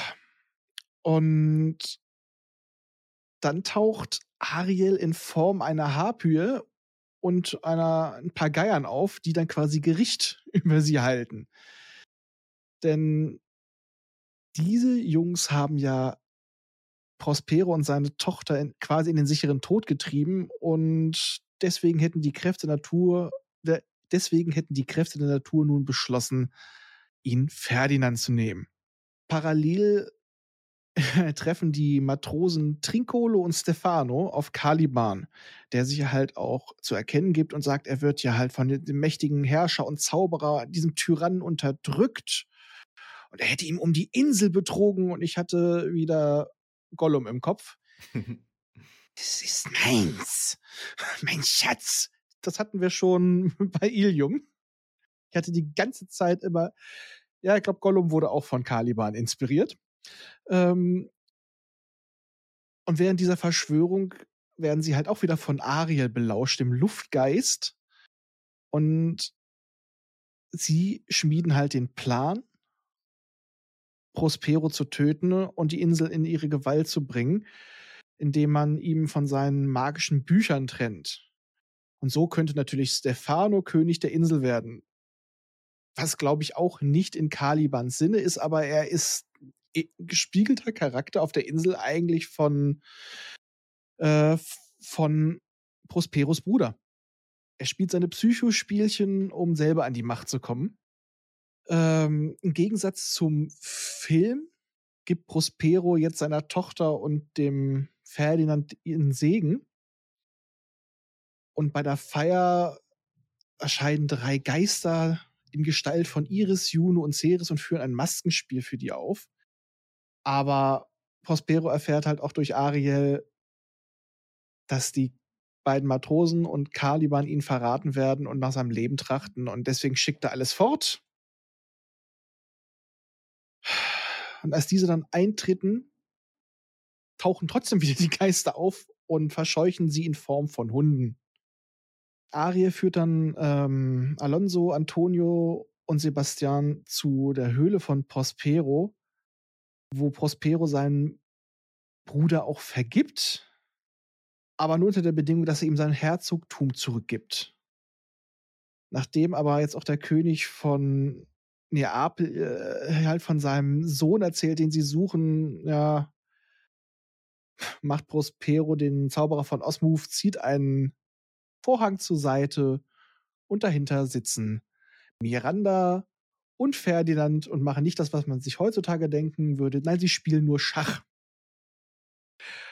Und sie ist komplett begeistert, weil noch mehr Menschen, oh Wunder, wie viel feine Geschöpfe gibt es hier, wie schön ist das menschliche Geschlecht, oh schöne neue Welt, die solche mhm. Leute hat. Äh, ja, also sie, sie hat halt einfach eine absolut kindliche Begeisterung für alles. Naja, sie hat halt vorhin die Menschen gesehen, großartig weiter. Und Ariel bringt dann alle wieder zurück aufs Schiff. Selbst die Verschwörer Trincolo, Caliban und Stefano. Ähm, Prospero entsagt seiner Zauberkraft und gibt damit auch Ariel und Caliban frei. Wodurch er im Endeffekt Caliban das kriegt, was er wollte. Mhm. Seine Insel. Ähm, und das Ding hat ein offenes Ende. Es, okay. es, es wird nie geklärt, ob. Es wird einfach nicht geklärt, ob die ihn mitnehmen. Mhm. Ob sie ihm jetzt, nachdem er alles da entsagt hat und so weiter, seine Macht aufgegeben hat, ob sie ihn jetzt nicht einfach doch stehen lassen, so. so, du Arsch. Tschüss. Nein. Ähm, er lässt es komplett offen und nur im Schlussmonolog äh, bittet Prospero noch das Publikum, ihn wenigstens durch ihr Klatschen zu erlösen. Genau, daran kann ich mich erinnern. Genau, die Erlösung durch das Klatschen. Genau, äh, das liegt jetzt hier auch gerade quasi gerade in Griffreichweite alles. Ja. Und da sind schon wieder ein bisschen mehr Ränkespiele untereinander. Also, ähm, es ist, ja, ja, aufgrund auch der Zeit, die dafür zur Verfügung steht, ist es natürlich ähnlich wie im Film all, alles ein bisschen schnell. Mhm. Aber es gibt halt noch ein paar Ebenen mehr. Ja. Weil auch auf der Insel werden Intrigen geschmiedet. So sind es ja eigentlich nur im Film Leute, die ihn retten wollen. Also von daher äh, fehlt ganz, ganz viel von der von der Grundthematik, also diese Intrigen untereinander und in diesem Fall ist auch Dr. Morbius Prospero ja nicht das Opfer, sondern im Film ist er ja selber ähm, der Täter, fand ich schon fast. Also es wurde, einige Sachen wurden sogar umgedreht. Ja. Ähm, ja, da, da habe ich gleich noch ein paar Sachen zu sagen. Das ist ganz spannend, ja. Also zum, zum Umstand, dass Dr. Morbius im Film der Täter ist. Das ist ja ganz witzig oder interessant, weil ähm, er unbewusst der Täter ist. Ne? Er macht das ja alles gar nicht absichtlich eigentlich. Das, das gibt dem mm. Ganzen natürlich auch nochmal so eine spannende Komponente. Ja, also später nicht mehr, aber ich, ich hatte ihn von Anfang an hat er so ein, hat er so die, das so geatmet, dass er im, im Namen des wahren Wissens, der Wissenschaft, des Fortschritts bereit ist, einige Opfer zu geben. Vor allem, ja. wenn die Opfer von anderen Leuten gebracht werden müssen, weil er steht weiter drüben. Er entscheidet das. Ja. Ähm, so als so unbeabsichtigt würde ich das gar nicht sehen. Er gesteht sich das nicht ein, er lügt sich in die Tasche. Ja, das genau, das, das ist auch nochmal ein wichtiger Punkt. Ne? Er ignoriert die Hinweise, die ihn eigentlich dazu führen müssten, äh, zu verstehen, was da passiert. Ich glaube, er weiß es, aber er lügt sich schön. Ich glaube, das ist einfach, der bastelt sich gerade seine Welt, wie, die, wie sie ihm gefällt. Also nicht ignorieren, also, also nicht übersehen, er ignoriert sie einfach bewusst. Ja, ja, gut, ja, gut, das ist auch drin. Ja, ja. ja. Also, dass es irgendwo schon zu ihm durchdringt, aber er verdrängt es quasi. Er kriegt ja auch keine Widerworte. Ja. Weil er hat seine Tochter, seine Tochter zieht er da gar nicht mit ein. Ähm, der kriegt von keiner Person Widerworte und selbst die Crew, die sieht er ja als niederere Menschen an. Die sind, haben ja nicht seinen Intellekt. Ja. Und äh, daher ist auch ein bisschen so meine Theorie, dass er sich vielleicht auch irgendwann seiner Frau entledigt hat. Das ist ja, ähm, teilweise lässt er das ja auch tierisch raushängen, ne? wenn er ja. mit äh, dem Captain und dem Schiffdoktor redet und dann zum Schiffsdoktor sagt, ach, es ist schon schön, nochmal mit einem intelligenten Menschen wie Ihnen zu sprechen. Ja, der Captain steht so daneben. so, ne? Oder ähm, ja. Das Oder, war ich ja vorhin schon bei dem, was du gerade angesprochen hast, bei der Szene mit, dem, mit der Intelligenzmaschine, wie er es so schön ja. gezeichnet hat. Da lässt er halt so, das sind ja eh zu doof, das Ding zu nutzen. Genau, genau. Und äh, als der Captain das nutzt, dann sagt er dann auch so, ja, hm, jetzt nicht so beeindruckt. Ja gut, ein Captain muss halt rumschreien und Befehle äh, erteilen können. Ne? Ja. Das ist ja auch so total herablassend. Ja, das ist schon. Ähm, aber wenn du damit mit Shakespeare fertig bist, hast du jetzt schon ein paar Sachen gesagt, äh, die jetzt schon in meinen nächsten Punkt übergehen, die ich dann jetzt mal aufgreifen würde um das nochmal zu vertiefen. Bist du fertig mit Shakespeare? Äh, ich hätte dann auch nur noch höchstens noch äh, Hinweise, auch worauf gewisse Figuren basieren. Ach so, ja, kannst ja noch anbringen. Also zum Beispiel äh, Prospero könnte auf einem guten Teil auf den Doge äh, Prospero Adorno basieren. Mhm. Der halt auch aufgrund von Machtreingeleien aus seiner, aus, aus seinem, äh, na, heißt es nochmal, aus Genua vertrieben ja. wurde. Ja. Und der sich später quasi so ein bisschen zurückgekauft hat. Aber ähm, der Name und so ein bisschen seine Biografie passen auch, dass er dann halt auch über Intrigen und Krieg rausgedrängt wurde. Mhm. Fand ich halt sehr passend, weil Prospero, der Name und ein ähnlicher Background, könnte man drauf eingehen, muss es aber auch nicht, weil ob er sich einfach nur den Namen geklaut hat, es ist bei dem Stück tatsächlich schwer zu sagen, ob er da eine große Vorlage hatte. Er hat sich bei vielen Dingen bedient. Ja, das ist ja typisch auch für Shakespeare. Ne? Richtig. Ne? Dass er sich ganz viele Vorlagen nimmt und daraus eben was Neues zusammenmixt. Ne? Das ist mhm. ja genau. Nö, aber das, ähm, wie du das gerade gesagt hast, das äh, klingt schon nachvollziehbar, ne? dass das eine Inspirationsquelle war. Ja. Definitiv. Und Ariel taucht halt auch in so vielen Mythen, Geschichten auf, obwohl er in der Regel nicht als, als Luftgeist bezeichnet wird. Also eigentlich bedeutet es äh, Feuerherd Gottes oder Löwe Gottes. Es ist ein Engel. Mhm, ja. Ein Erzengel sogar. Genau. Und ein Mond des Uranus. Aber da sind einige sind äh, einige sind nach äh, Figuren aus der Tempest benannt. Caliban gibt es dort auch am Uranus. Ja. Äh, ach so, genau, das haben wir eben noch gar nicht aufgelöst. Ich hatte eingangs ähm, kurz vor deiner Vorstellung gesagt, dass ich dich ja nicht ohne Grund gefragt habe, ob du Lust hast, den Film mit mir zu besprechen, weil wir ja eben Dan Simmons, Ilium und Olympus zusammen besprochen haben.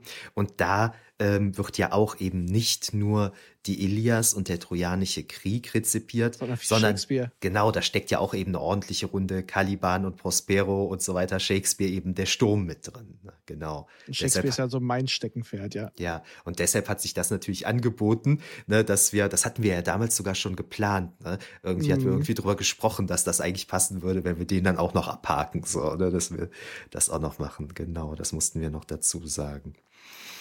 Ja, ist sonst noch was offen von Shakespeare? Mm, jetzt nichts Großes, nein. Okidoki, dann würde ich jetzt zur antiken Rezeption übergehen.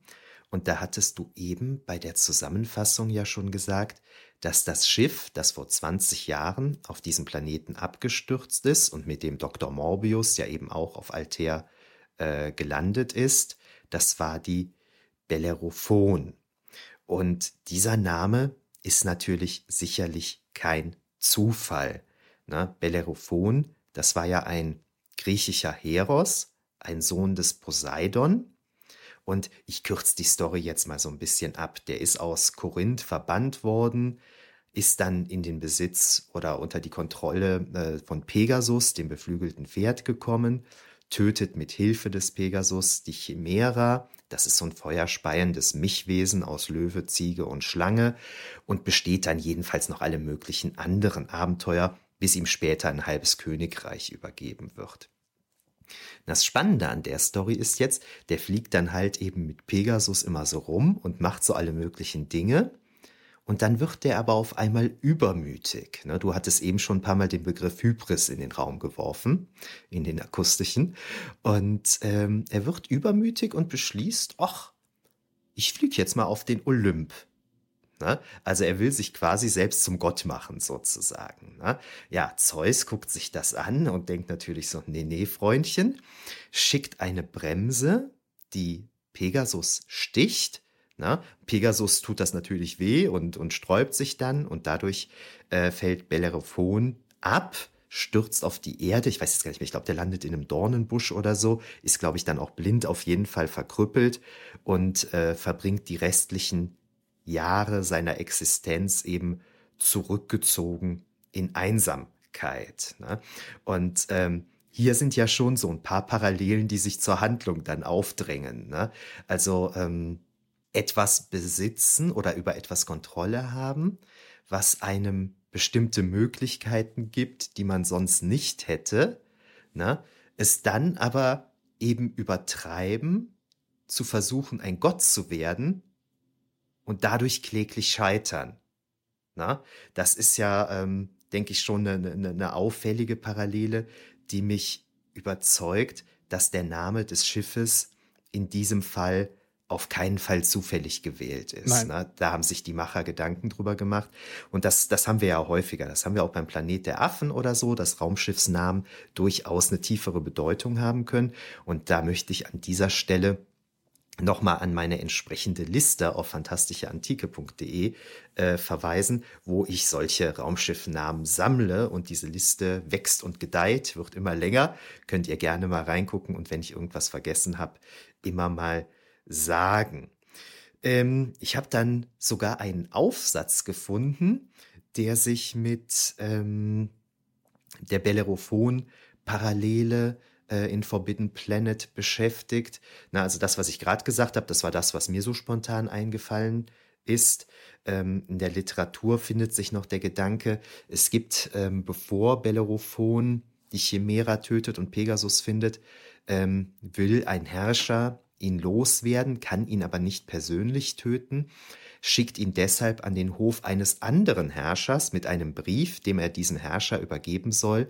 Und in diesem Brief steht halt drin, der Überträger, der Überbringer dieses Briefes ist zu töten. Das heißt, Bellerophon trägt also sein eigenes Todesurteil mit sich herum, äh, was er aber natürlich nicht weiß. Und ähm, da gibt es dann halt, äh, ja, Stimmen, die das dann eben auch auf das Schiff Bellerophon äh, beziehen, ne, das ja quasi eben den Dr. Morbius mit sich führt, der sowohl das Schiff als auch die Besatzung zerstören wird, ne, beziehungsweise Dr. Morbius selbst als Bellerophon, der quasi dieses Unterbewusstsein in sich hat, was, äh, was ihn tötet. Ne? Das sind so andere Gedanken, die habe ich zum Teil in einem Aufsatz, in einem kurzen Aufsatz von John Jolly gefunden. Und der setzt dann auch diese, diese, diese Intelligenzmaschine mit Pegasus gleich und so. Ich muss sagen, ähm, das waren jetzt alles nicht so Punkte, wo ich so spontan gesagt habe, ja, Ne? Aber so, so äh, irgendwo ist da schon was dran. Ne? Ich glaube, es ist jetzt einfach nur nicht so schwerwiegend, äh, wie dieser Aufsatz suggeriert. Also ich glaube, das, was wir zuerst gesagt haben, das ist halt, äh, das ist halt der Hauptpunkt, der hier vorliegt. Diesen Aufsatz von John Jolly, den werde ich in den Show Notes natürlich noch verlinken. Dann habe ich einen Aufsatz von Gregory S. Bucher gefunden. Das ist ein Kollege von mir, der mich durch diese Studie überhaupt erst auf die Idee gebracht hat, Forbidden Planet hier zu besprechen. Und der hat nämlich in einem ersten Schritt herausgearbeitet, dass der Film sich recht eng an der Tragödientheorie des Aristoteles orientiert. Ne? Das ist jetzt erstmal ein bisschen banal, nämlich wenn man, wenn man feststellt, dass sich Forbidden Planet gemäß des Schemas des Aristoteles in Anfang, Mitte und Ende unterteilen lässt. Ne? Das ist ja jetzt insofern nichts Ungewöhnliches, das lassen sich ja die meisten Geschichten. Aber hier spielt halt die, Anagnorie, äh, die Anagnorisis, das ist das Wiedererkennen beziehungsweise die Erkenntnis, und die Peripeteia, das ist der Umschwung der Handlung, wodurch die Lösung oder die Katastrophe eingeleitet wird, größere Bedeutung. Na, so trifft diese Erkenntnis eben Dr. Morbius, wenn er realisiert, dass sein Unterbewusstsein und somit er selbst für die Morde verantwortlich ist. Der Umschwung, laut Aristoteles, der tritt dann bei Forbidden Planet ein, wenn äh, Dr. Morbius, der überhebliche, überlegene Intellektuelle, der König seines kleinen Königreiches, seines kleinen Königreiches, der sich anmaßt, für die gesamte Menschheit zu entscheiden, welches Wissen gut für sie ist und welches nicht, plötzlich realisiert, dass er gar nichts verstanden hat und am Boden zerstört ist. Ne? Hinzu kommen dann der Aufbau einer tragischen Konstellation, das ist die Desis, ne? also durch die Ankunft des Raumschiffs und den Umstand, dass sich Altera in den Captain verliebt, wodurch dann eben ein Konflikt entsteht, der das It-Monster aktiviert. Ne? Dann haben wir die in der Regel tragische Auflösung des Ganzen, die Lysis. Ne? Und verbunden ist das Ganze dann noch mit einem Wort, was wir jetzt schon häufiger verwendet haben, mit der Hybris, was zur Entstehungszeit des Films zum Beispiel als arroganter Stolz aufgefasst werden konnte. Ich bin da bei dem Begriff immer ein bisschen vorsichtig, weil der in der Antike und in der heutigen Forschung eine etwas andere Bedeutung hat als in unserem allgemeinen Sprachgebrauch. Darum sage ich hier, im, Zeit, äh, im Zeitraum, wo der Film entstanden ist, hat man das unter Hybris verstanden. Ne? Also so ein arroganter Stolz. Ja, diese Form der antiken Rezeption klammer ich bei meinen Untersuchungen in der Regel aus, weil mein Fokus eben auf inhaltlichen Bezügen liegt. Die Tragödientheorie des Aristoteles, die gehört ja, je nachdem, was man lernt oder studiert, zur Ausbildung beziehungsweise zum Handwerkszeug dazu für Leute, die eben solche Texte schreiben, ne, so dass es natürlich nicht sonderlich überraschend ist, dass, Kunstschaffen, dass Kunstschaffende sich auch einfach mal mehr oder weniger eins zu eins darauf beziehen, ne, das so weitestgehend übernehmen. Das kennen wir ja ähnlich, was den Storyaufbau angeht, äh, von John Campbells Heldenreise, die immer wieder gerne als Gerüst genommen wird, am berühmtesten ist vielleicht das Beispiel Star Wars Episode 4, A New Hope. Und das ist ja klar, wenn auf, äh, sagen wir mal so, in Schulen, wo Drehbuchschreiben unterrichtet wird, wenn man sich da immer wieder auf, auf, äh, auf Campbell bezieht und die Heldenreise, dann ist ja klar, dass die Leute, die später diese Stories schreiben, das auch wieder im Kopf haben und wieder anwenden. Ne? Daher ist das Ganze natürlich auch eine Form von antiken Rezeption, die durchaus spannend sein kann, weshalb ich mich entschieden habe, ähm, das jetzt hier erstmals in meinen Projekten zu thematisieren. Auch wenn es eigentlich nicht das ist, was mich interessiert. Ne? Aber der Gregory S. Bucher hat natürlich recht, das entspricht dem klassischen Aufbau einer Tragödie, so wie Aristoteles es empfohlen hat. Ne? Sei an dieser Stelle mal gesagt, weil ich dadurch ähm, einen netten Übergang zu einem anderen Punkt habe, den derselbe Autor sagt.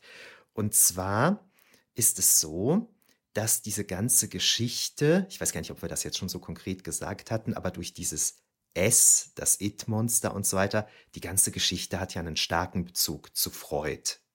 Na? Dadurch ist man in der Forschung schon mal gelegentlich auf die Idee gekommen, Dr. Morbius mit Ödipus zu vergleichen, aber eben auf Basis von Freud und der Psychoanalyse etc. und dem Oedipus-Komplex. Ne? Gregory S. Bucher ist aber jetzt scheinbar der Erste, der auch jenseits der Psychoanalyse äh, Analyse Parallelen zu Ödipus erkannt hat, konkret zur Tragödie König Ödipus des Sophokles. Und das passt natürlich sehr gut dazu, dass man sich offenbar so eng an der Tragödientheorie des Aristoteles orientierte, weil Ödipus natürlich einer der berühmtesten tragischen Charaktere äh, aus antiken Dramen ist. Ähm, bevor wir jetzt die Analogien aufzählen, ähm, möchte ich erstmal auf einen anderen Punkt zu sprechen kommen, den Gregory S. Bucher in diesem Kontext anspricht und ablehnt, der aber immer wieder in Rezensionen und auch in, in psychologischen Texten angesprochen wird. Wie siehst du das, Raphael?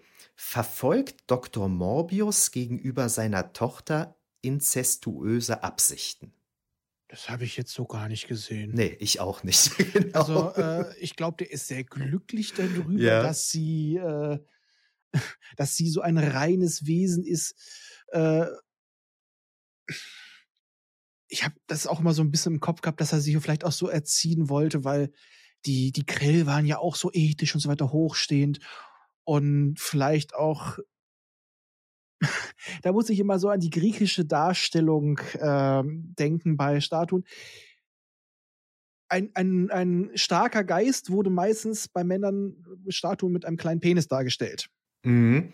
Ja. Also dieses, dass, dass der, ein, ein gebildeter und auch ethisch hochstehender Geist, der, der, der schottet sich vom Sexuellen ab. Und dass er sie vielleicht schon so auf den, von Anfang an auf den Weg gebracht hatte, der ihm ja anfangs verwehrt wurde. Er musste sich durchkämpfen und sie ist von Anfang an Sex. Nein, sowas braucht sie nicht. Sie ist nur ein intellektuelles Wesen.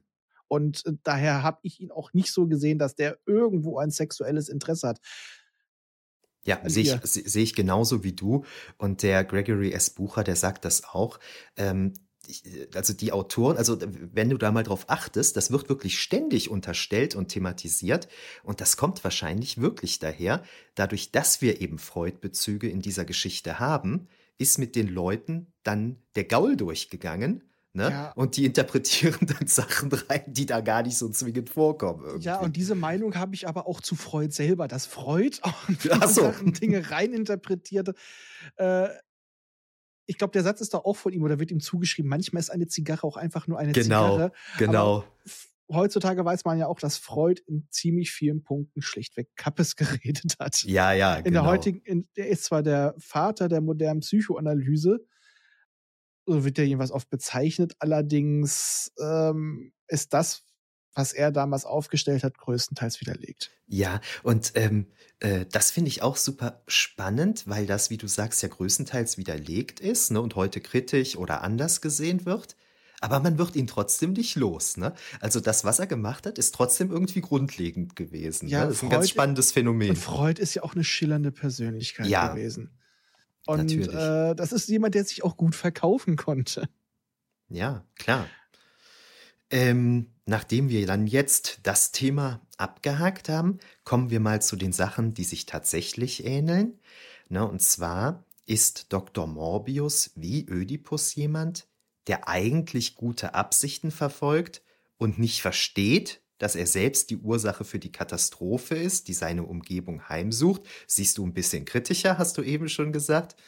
Ähm, bei Ödipus ist das eine Seuche, die in Theben ausbricht, weil der König, also er, wenn auch unwissentlich, seinen Vater getötet und vier Kinder mit seiner Mutter gezeugt hat. Ne? Also beiden ist nicht so ganz klar, wer sie wirklich sind. Also Ödipus ist nicht klar, wer seine, eigen, wer seine wirklichen Eltern sind. Und ähm, Dr. Morbius ist ähm, die Rolle des Unterbewussten äh, in seinem Charakter nicht bewusst, weil er sich halt eher in seinem überlegenen Intellekt sonnt ne, und darin über den Dingen zu stehen und so weiter. Naja, und beide ignorieren eben ziemlich deutliche Hinweise darauf, dass sie eigentlich äh, die sie eigentlich von selbst zur Erkenntnis führen müssten, doch brauchen beide jemanden anderes, der sie aufklärt. Ne? Morbius wird ja vom Captain und vom Doktor dann am Ende aufgeklärt, während das bei Ödipus der blinde Seher Theresias ist. Daher kommt äh, Gregory S. Bucher dann zu dem Schluss, dass Forbidden Planet eben lose Shakespeares The Tempest adaptiert, adaptiert dabei die Magie durch Freud ersetzt, das ist eigentlich auch noch ein ganz interessanter Punkt, aber eben auch eine Portion Ödipus eingebaut hat, um aus Dr. Morbius eine besonders tragische Figur zu machen. Ne? Dazu muss man natürlich sagen, dass die Bezüge zu Ödipus jetzt längst nicht so deutlich sind wie die zu Shakespeare und Freud. Na, da muss man eine Weile drüber nachdenken. Na, das ist nicht, das springt einem nicht so ins Gesicht wie die anderen Dinge. Deshalb denke ich mal, sollte man es jetzt auch nicht überbewerten. Aber da ist es schon. Ja, aber es sind halt auch solche Grundgeschichten. Genau, genau. Das, ähm, genau, wo du das gerade sagst, Grundgeschichten, das ist ja wieder das, was ich eben sagte. Wenn du auf der Uni oder wo auch immer lernst, wie du Tragödien schreibst, ne? An welchen Beispielen lernst du das denn? Du lernst das ja am Ödipus oder so. Ne? Ja. Und dadurch hat das natürlich jeder irgendwie immer so im Hinterkopf. So, ne? Und es gibt ja sowieso immer diese Theorie, es gibt eigentlich, wie viel waren es, zehn oder zwölf Geschichten auf der Welt und der Rest sind immer nur Variationen, weil es gibt nur gewisse Grundgeschichten und gewisse Grundkonstrukte, an die du dich, an denen du dich festhalten kannst. Und erst in den Details wird es was eigenes, aber die Grundlage sind immer ähnliche Geschichten. Also von daher. Ja. Das, das ist natürlich wieder ähnlich wie Campbells Heldenreise. Ne? Ja. ja, das, das war ja das, was er im Prinzip auch herausgearbeitet hat. Ne? Genau. Genau. Nee, das, das, das finde ich auch. Ne? Insofern ähm, ist sowas jetzt nicht so verwunderlich eigentlich. Ne? Also da finde ich, äh, dass das Schiff Bellerophon heißt, wesentlich cooler. Ja. Ne? Das, äh, das deutet da auf mehr hin. Bei einer Sache müsstest du mir jetzt noch helfen, die ist mir nämlich gestern Nacht erst super spät aufgefallen, weshalb ich das jetzt noch nicht so durchdacht habe. Und zwar haben wir noch so eine kleine Medusa-Rezeption. Wenn Dr. Morbius dem Captain und dem Doktor diese unterirdische Energiequelle der Krell zeigt, na? da Ja. warnt er die beiden Männer, die Energiequelle nicht direkt anzuschauen, sondern nur durch einen Spiegel anzublicken. Und dann sagt er, Man does not behold the face of the Gorgon and live. Na, also der Mensch kann nicht ins Gesicht der Gorgone blicken und leben. Na, und das ist natürlich eine Anspielung auf Perseus und seinen Schild, den er als Spiegel benutzt, um, äh, um die Medusa zu töten. Dann habe ich mich gefragt, was soll die Szene hier? Ne? Warum hat man hier so dieses klassische Zitat eingebaut? So ähnlich sagt das ähm, Athene zu Perseus ähm, im, im, im Mythos. Und dann habe ich mir gedacht, für Leute, die sich ein bisschen mit Mythologie auskennen und, und, und, und die Anspielung kapieren, okay, hier geht es um Medusa und so irgendwie, ähm, wird durch diesen Satz schon irgendwie angedeutet, es gibt ein tödliches Monster und ähm, ja, jetzt, jetzt muss man ein bisschen um die Ecke denken. Und man kann es oder man sollte es nicht angucken. Ne? Also in diesem Falle kann man es nicht angucken, ne? weil man es halt nicht sehen kann. Ist ja ein Ja. unsichtbares Monster. Ne? Also das wäre das, was mir spontan einfallen würde. Also einfach so der allgemeine Hinweis. Ne? äh, Okay, es geht hier offensichtlich um ein Monster, ein tödliches. Ne? Und dann das mit der Unsichtbarkeit. Ansonsten fällt mir nicht recht, äh, nicht, nicht sonderlich viel ein, was man damit beabsichtigt haben könnte. So, jetzt mal zwei Sachen, die mir dabei in den Kopf kommen. Ja. Ist Gorgon nicht das schwäbische Wort für Gurken? Ähm, Das weiß ich nicht. ich meine, sowas noch im Kopf zu haben. Und ich hatte das jetzt gar nicht darauf bezogen, obwohl, ja, natürlich, das ist eigentlich offensichtlich, aber ich, ich hatte es jetzt eher so, dass wieder dieses Überlegene, dieses fast Gottgleiche der Krell, passend zum Zitat am Ende, es ist der Menschheit nicht bestimmt, Götter zu sein. Ah, ja. Und ähm, das ist wie mit der Bundeslade. Alles, was göttlich ist, alles, was das, was so groß ist, das dürfen wir nicht direkt angucken, weil es uns zerstören würde. Ja, verstehe, verstehe. Ist, oder äh, moderneres Zitat, nicht in die Falle gucken. Mhm. Ähm, nein, aber da, denk, da ist erster Gedankengang sowas wie die Bundeslade. Man darf es Mhm. nicht direkt angucken. Es ist so mächtig, es ist so unbegreifbar. Du darfst es nicht direkt ansehen. Wissenschaft ist gefährlich. Das ist sowieso immer so, so ein Thema in, der, in den 50ern gewesen. Wissenschaft war nur was für mutige Leute. ja, Und aber für mich tatsächlich, es geht darum, um die Macht dieser, dieser Rasse darzustellen. Es ist so unglaublich, es ist so mächtig, du darfst es nicht mal direkt angucken. verstehe, verstehe. Kann ich auch nachvollziehen. Oder wie die großen Alten. Wenn du es siehst, wirst du verrückt. Du hast da gerade was gesagt, nämlich, ja klar, ähm, jetzt wenn ich drüber nachdenke, so bla, ne, da, äh, so, so ist das ja tatsächlich, wenn man den Film mehrfach guckt, ne, und ähm, weiß, wie er ausgeht, dann findet man überall Anspielungen auf das Ende. Ne? Zum Beispiel erzählt der Dr. Morbius ja relativ am Anfang noch, dass vor 20 Jahren dieses Monster da eben gewirkt hat, die Besatzung des Schiffes getötet hat, seitdem aber verschwunden ist. Und dann sagt er so, ja, aber manchmal habe ich so im Unterbewusstsein das Gefühl, dass es noch irgendwo da ist und lauert und um die Ecke guckt. Ne? Das kapierst du beim ersten Mal gucken ja gar nicht, was der da sagt. Ne? Wenn Mhm. du weißt, wie der Film ausgeht, dann hat dieser Satz natürlich eine ganz andere Bedeutung. Ne? Und äh, dadurch springe ich jetzt gedanklich zu was anderem, was du eben schon mal angedeutet hast. Man kann dem Dr. Morbius eigentlich nichts glauben. Und ähm, da musste ich an die Tiere denken, die auf dem Planeten rumlaufen, weil ähm, wir haben ja dieses Haus, wo irgendwie gar nicht so erklärt wird, wer hat eigentlich dieses Haus gebaut, ne? Und diese, diese kleine Oase da, ne, mit diesem See und den Pflanzen. Und da haben wir Affen, einen Tiger und was weiß ich was noch für Tiere.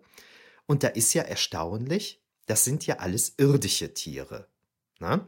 Und dann wird der Dr. Morbius ja darauf angesprochen und dann sagt er ja so ganz lapidar, ja, ja, die Krell, das waren Sternfahrer, die sind überall rumgereist und haben halt ähm, dann unter anderem die Erde gefunden und von da Tiere mitgebracht, noch bevor es die Menschen gab und so Sachen. Ne? Äh, da ist natürlich dann die Frage, warum sehen diese Tiere dann aber eben aus wie unsere heutigen Tiere ne? und nicht wie, wie Tiere aussahen, als äh, die Menschen noch nicht da waren. Warum sind das nur irdische Tiere und nicht auch von anderen Planeten? Und dann kommt nämlich noch ein Punkt hinzu. Er sagt auch so ganz nebenbei irgendwann, dass immer, wenn seine Tochter Altera diese Tiere trifft, diese Energiemaschine unter der Erde so ein bisschen ausschlägt, also mehr Energie verbraucht. Na? Ne? Und das führt, da muss ich jetzt sagen, bin ich nicht selber drauf gekommen, habe ich irgendwo gelesen, das führt dann irgendwo, wenn man das alles zusammennimmt, doch zu dem Gedanken, dass der das alles schon quasi wie die Krell durch seine Gedanken geschaffen hat. Na? Ne? Er hat sich halt gewünscht oder vorgestellt, dass das da ist und darum ist das da und die Krellmaschine hat das halt realisiert und er hat das gar nicht kapiert. Oder ist es vielleicht sogar so, dass sie auch das unterbewusst. Ja, ja. Und das passt dann ja auch nämlich, nachdem ihr Geist durch Sex verdorben wurde, fängt sie an, die Kontrolle drüber zu verlieren. Dann ist sie nicht mehr dieses hochstehende Wesen. Ich denke jetzt nur wieder an diese griechische Darstellung. Ja. ein hochstehender Geist hat, äh, für den ist Sexualität weniger wichtig. Ja, also der hat sich im Griff so. Ne? Ja, und kaum, kaum entdeckt sie ihre. Naja, Sex steht ja auch immer so ein bisschen für das, für das, das Triebhafte, für das Unterbewusste, das Tierische. Ja. Und kaum, wo sie das für sich entdeckt und nicht nur mehr der rein intellektuelle Geist ist, werden auch die Tiere bösartig. Ja. Sind auch wieder tierischer. Nicht, vielleicht hat gar nicht er sie erschaffen, sondern sie unterbewusst mit ihrem Verstand. Ja, da, genau, das, das ist auch ein guter Punkt. Ähm, und dazu passt auch eine, äh, die, diese Deleted Scene, von der ich eben gesprochen habe, wo das mit den Einhörnern eben angesprochen wird. Ne, da sagen die halt auch, ne, dass so in diesen Einhorngeschichten dann eben äh, zu diesen Frauen ähm, ähm, ähm, dann eben die, also zu so besonders unschuldigen jungen Jungfrau Mädchen, Jungfrauen, Herzen. genau, genau, dann eben die Einhörner kommen. Und Guck dann das kommt. letzte Einhorn, bitte. Ja, ja, klar, klar, großartiger Film. und da kommt dann natürlich, dann kommt dann aber auch so dieser Spruch, ja, es ist ein Jammer, dass sie diese Fähigkeit irgendwann mal verlieren wird. Ne? Also wenn sie eben ihre Unschuld verliert, wird sie auch das verlieren. Dann wird das Ganze aber rationalisiert weil der Schiffsarzt natürlich sagt, ja, Einhörner gibt's ja nicht und so. Vielleicht ist das irgendwas in ihrem Gehirn, ne, dass irgendwas in ihrem Gehirn irgendwie kommuniziert äh, mit diesen Tieren oder so. Also man versucht das dann auch wieder auf eine rationale Ebene zu bringen. Und ähm, das ist ja eigentlich auch so ein Topos in Fantasy Stories, dass man immer wieder mal Frauen hat, die so lange über Magie verfügen, wie sie Jungfrauen sind. Na? Und wenn sie entjungfert werden, verlieren sie ihren Zugriff auf die Magie. Das ist ein ganz großes Thema ähm, ähm, ähm in feministischen Kreisen. Na? Da, da, ja. dadurch, dadurch, bin ich da irgendwie mal drauf gestoßen. So eine Dominanzgeschichte. Ja, ja, das ist, das ist eine, das ist, das kann man schon kritisch sehen. Ja, genau, definitiv. auf jeden Fall. Auf jeden Fall. Ne? Und äh, dadurch, dadurch fiel mir das dann auf. Ne? Aber das ist, ähm, das ist ähm, ja wahnsinnig spannend.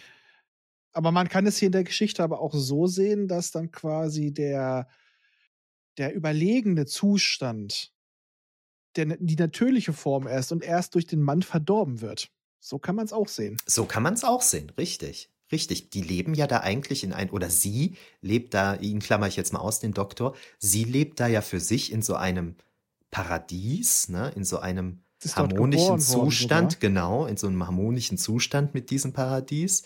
Ja, und dann kommt der Mensch und verdirbt das. Also der Mensch von der Erde, ne, und verdirbt das. Stimmt. Stimmt, kann man auch so umsehen. Weißt du, das sind, glaube ich, immer gute Filme, wo man so viel drüber reden kann, so. Weißt du, was ich meine? Wo ja. man so unterschiedliche Ansätze findet. Und, und oft so. sind es Filme, bei denen man nicht drüber, äh, wo man nicht damit rechnet. Ja, ja, ja, genau. Äh, das wird aber übrigens auch immer in den Kritiken angebracht, also auch wenn die äh, sich über ganz andere Dinge unterhalten, als wir zwei das jetzt tun.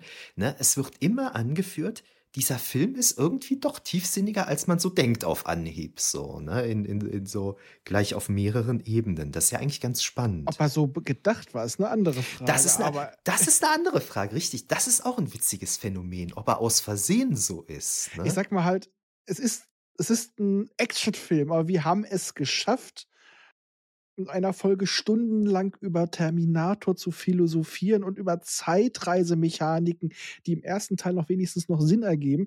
Äh, alles nach Teil 1 existiert nicht, danke. ähm, ich habe damals gedacht, so komm zum Abschluss machen wir nach den ganzen Kram, machen wir für das Themenjahr eine ruhige Folge, nehmen was, was, was popkulturelles, wo man mal in zwei Stunden maximal durch ist. Äh, nein. wann, wann, wann. Ähm, ich ziehe jetzt hier gerade mal mein Zwischenfazit zur antiken Rezeption.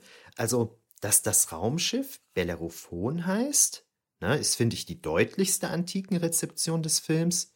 Hierzu gesellt sich dann dieser Medusa-Vergleich bei der Energiequelle der Krell dass der Aufbau der Erzählung sich an der Tragödientheorie des Aristoteles orientiert, ist jetzt eher, ich sag mal, handwerklicher Natur und passt natürlich schön zur tragischen Figur Dr. Morbius, die dementsprechend auch eben leichte Analogien zu einer der berühmtesten tragischen Figuren überhaupt aufweist, zu Ödipus. Ne? Aber für mich ist die hauptantiken Rezeption hier schon Bellerophon und dann eben ein bisschen die Medusa. Damit sind wir schon bei den Schlussgedanken angekommen. Klammer auf, ähm, es sei denn, ich habe jetzt so viel geredet, dass ich dich an irgendeiner Stelle nicht zu Wort habe kommen lassen. Hast du bei oh. deinen Notizen noch was, was irgendwo reingehört? Nein. Nee. Entweder wurde es von dir angesprochen oder wir haben es schon geklärt. Und ich habe genussvoll zugehört. das freut mich. Nee, und insofern haben wir ja jetzt beide eigentlich so das Fazit gezogen. Es hat uns durchaus Spaß gemacht, den Film nochmal anzuschauen. Ne? Und ähm, ja, wir haben doch einige Punkte gefunden, die zumindest uns interessiert haben, über die wir gerne diskutiert haben, über die wir gerne gesprochen haben. Und ich möchte noch mal wiederholen, das macht eigentlich gute Science Fiction oder gute Stories allgemein aus. Richtig. Ne? Und der Film hat tatsächlich gewonnen, nachdem wir ihn zerpflückt haben. Also sonst ja. ist es ja oft so, dass Filme dann manchmal echt verlieren, aber dieser Film, der eigentlich mehr so trashig wirkte, nachdem man mal versucht hat, ihn wirklich ein bisschen auseinanderzunehmen, hat der Film unglaublich gewonnen. Auf jeden Fall, auf jeden Fall. Das sehe ich auch so. Ja, das ist wirklich bemerkenswert. Super, Raphael. Dann vielen Dank dafür, dass du das mit mir hier nochmal zusammen gemacht hast. Das war jetzt unser, unser dritter gemeinsamer Podcast. Ne? Da werden bestimmt hier und da noch ein paar kommen. Wir haben ja genug Interessensüberschneidungen, also, mal, die sich kannst, da anbieten. Du kannst gerne immer mal wieder bei uns mit reinschauen. Äh, demnächst ist Rama dran, aber danach äh, kommen noch einige offene Themen. Und es hat nicht immer alles mit Geschichte zu tun. Also du bist immer gerne gesehen. Es hat sehr viel Spaß gemacht.